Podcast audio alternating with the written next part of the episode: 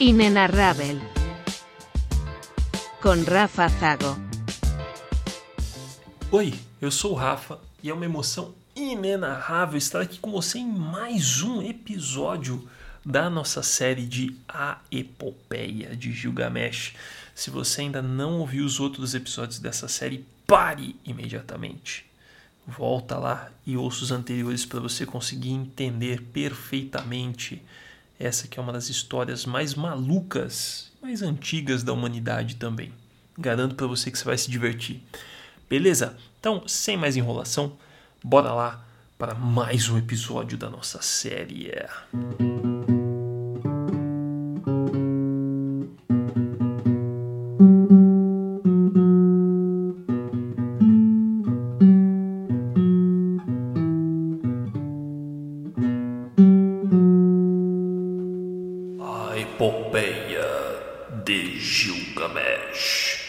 Gilgamesh chorou amargamente por seu amigo Enkidu.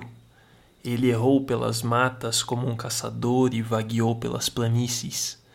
Em sua tristeza ele gritou: "Como posso descansar? Como posso ficar em paz? O desespero se instalou em meu coração. Isso que meu irmão é agora, o mesmo serei eu quando morrer. Por medo da morte, farei o possível para encontrar Utnapishtim, a quem chamam o Longínquo, pois ele se juntou à Assembleia dos Deuses." Gilgamesh então correu o mundo selvagem, vagou pelos campos e pastos numa longa jornada em busca de Utnapishtim, a quem os deuses acolheram após o dilúvio e instalaram na terra de Dilmun, no Jardim do Sol. E somente a ele, entre todos os homens, os deuses concederam a vida eterna. Bom, depois de toda essa zoeira aí, o Gil foi andando até chegar numa montanha muito longe, onde ficavam os homens escorpião, que na verdade eles eram metade homem, metade dragão, né? E aí o Gil, ele queria encontrar esse velho aí, que eu não vou ficar repetindo o nome dele, né? Vou chamar ele de Tim daqui pra frente, beleza? Ela partiu. Esse mesmo. E aí, pô, o Gil chegou pros homens escorpião. E eles viram de longe ali e já chegaram. Não, fala, Gil, o que você veio fazer aqui, meu camarada? E aí o Gil, já muito entristecido, né? Muito abatido pela morte de seu amigo, falou para eles, né? Pô, o Enkidu morreu e eu tô com medo de morrer também, então eu quero encontrar o Tim. E aí os homens escorpião falaram: pô, meu amigo, isso vai dar uma merda lascada, isso aqui é um fim de mundo, cara, o que você tá fazendo aqui? Ô, volta pra sua casa, mano, você vai se perder. Ah, mas eu quero. Pô, então vai. E aí o livro, ele começa, né, a brincar um pouco com os nossos sentimentos, porque ele repete a seguinte frase: ao final de uma légua, a escuridão era intensa e não havia luz.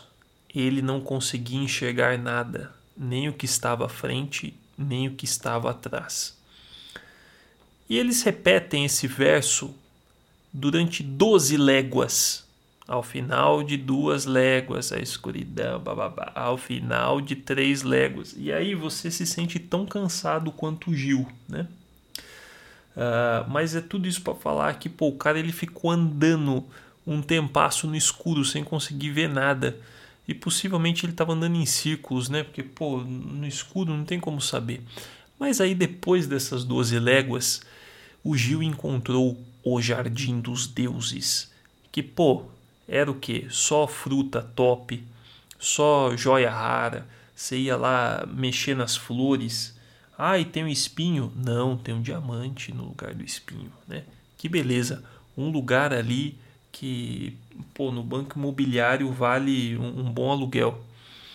E aí, no Jardim dos Deuses, estava lá um dos deuses, né? Que era o Shamash. E ele viu o Gil, né? Vestido ali com as peles de animais. Falou, pô, Gil, o que você tá fazendo aqui, cara? Ô, volta pra casa, mano. O que você quer? Ah, eu quero a vida eterna e tal. Pô, mas isso aí não vai dar certo, cara. Pô, o que você tá fazendo, velho? Ah, mas eu quero. Pô, então beleza, cara. Então, ó, vai andando um pouco aqui e você vai até a fazenda da mulher que faz vinho, beleza? É uma fazenda que fica na beira do mar. Aí o Gil foi andando até encontrar essa fazenda. E aí, de longe, a mulher viu ali um mendigo chegando e ela foi correndo para trancar o portão, mas o Gil foi correndo também e aí botou o pé na porta para ela não fechar. E ele falou assim: eu sou o Gilgamesh, o que matou o Touro do Céu, matou o Humbaba, e eu vou derrubar o seu portão também. Aí a mulher não acreditou muito. Falou, pô, mas se você é o Gilgamesh mesmo, por que você parece o seu Madruga? Né? Você não é forte? Aí o Gil falou, pô, eu tô triste, né? Por isso que eu tô com essa aparência, eu tô triste porque o Enkidu morreu e agora eu quero viver pra sempre. Aí a mulher que faz vinho, com toda a sua sabedoria, falou pro Gil, falou, pô, esquece isso, cara. Pô, ao invés de ficar com essas ideias erradas aí, pô, aproveita a vida que você tem, cara, ó, vai pra casa, ó, come uns lanches top, dança todo dia, veste umas roupas maneiras, né, trata sua esposa, os seus filhos com carinho, porque esse é o destino do ser humano. Ah, mas eu quero viver pra sempre. Ah, então beleza, pra você ter a vida eterna, na verdade, você precisa atravessar o mar da morte. E depois do Mar da Morte aí vai ter a ilha para você encontrar o Tim. E, pô, você não vai conseguir, ninguém nunca conseguiu atravessar o Mar da Morte. Ah, mas eu quero. Então beleza. Vai fazer o seguinte, ó. Você vai encontrar um cara chamado Urshanabi, que ele é o barqueiro do Tim, beleza?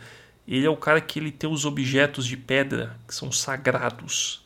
E com esses objetos de pedra ele consegue atravessar o mar. E aí, ó, se ele quiser te levar, beleza, mas se ele não quiser te levar, aí você vai ter que voltar para casa e não tem choro. E o Gil, ouvindo essas palavras, ele ficou muito bravo, né? Ficou muito bravo, saiu andando, e o primeiro barco que ele viu, ele sacou o machado dele e ele cacetou o barco, ele destruiu tudo.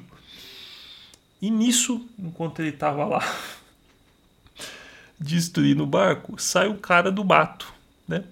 O cara, pô, que você, cara? Você destruiu meu barco. E aí o Gil 100% coringado. Fala, eu sou o Gilgamesh que cacetou um baba.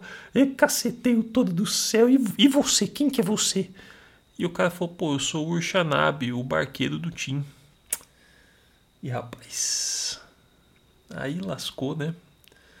Pô, aí o Urshanabi falou, cara, você destruiu meus objetos sagrados de pedra, agora não dá mais para ir na ilha onde o Tim mora. Ah, mas eu quero. Pô, então faz o seguinte, Gil, vai na floresta, corta 120 toras de madeira e aí você volta aqui, beleza? Beleza.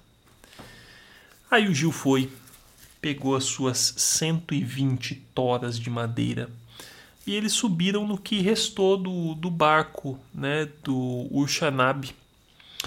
E a história diz pra gente que eles, em 3 dias, inclusive essa é uma constante dessa história, né, em 3 dias eles cobriram uma distância que levaria 1 mês e meio navegando normalmente, né. O cara, ele tava ali completamente virado na testosterona, né?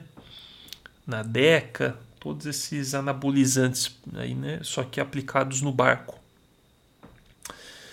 E aí, depois de cobrir essa distância aí de 1 mês e cacetada em 3 dias, eles chegaram nas águas da morte. E aí o Urshanabi falou, Gil, esse é o momento. Você vai pegar essas 120 toras e você vai remar, beleza?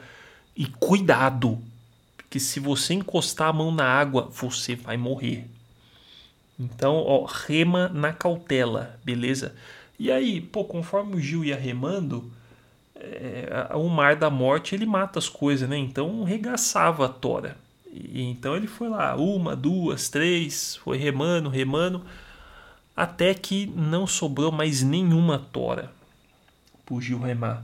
Mas ainda não chegou na ilha, né? Aí o que o Gil fez? Claro, o que todos nós faríamos na situação dele. Ele tirou as suas roupas, certo? Se posicionou no meio do barco ali, esticou o braço para cima com a roupa, para servir meio que de mastro e vela, saca? Aí você imagina, pô, o Marcos Pasquim nessa situação. Enquanto isso, na ilha, né, o Tim, ele vê ao longe ali um barco chegando, o barco vai se aproximando, ele vê um cara pelado, né, com o vento batendo na roupa dele, carregando o barco. Ele fala, pô, que merda é essa, cara? Pô, e chegou na ilha, o Gil falou, né, pô, fala Tim, pô, e aí o Tim, pô, mas quem que é você, cara? Ah, eu sou o Gilgamesh, pô, eu matei o Touro do Céu, eu matei o Humbaba. E aí o Tim não reconheceu, falou, cara, você parece o Seu Madruga, se não é o Gilgamesh, não, certeza que é você.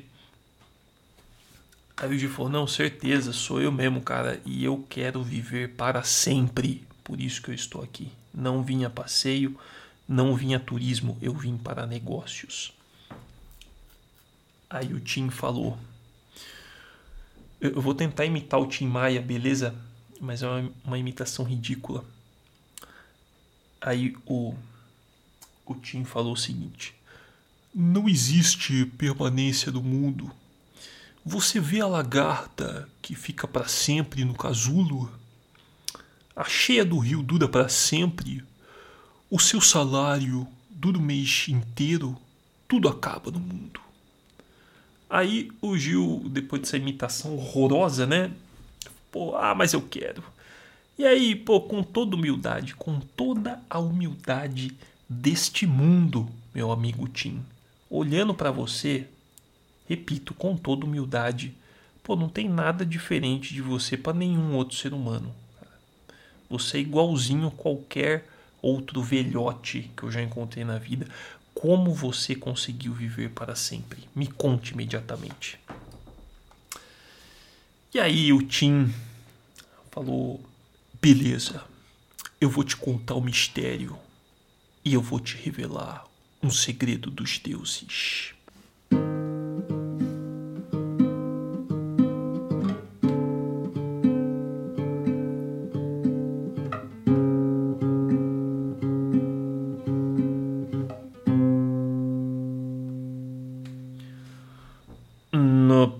Próximo episódio de A Epopeia de Gilgamesh. Pô, tem uma galera na cidade aí que fala muito alto, cara. Pô, inacreditável. Ah, é verdade. Eu já sei a solução. Sabe qual é? Nós vamos acabar com toda a raça humana. Não perca o próximo episódio.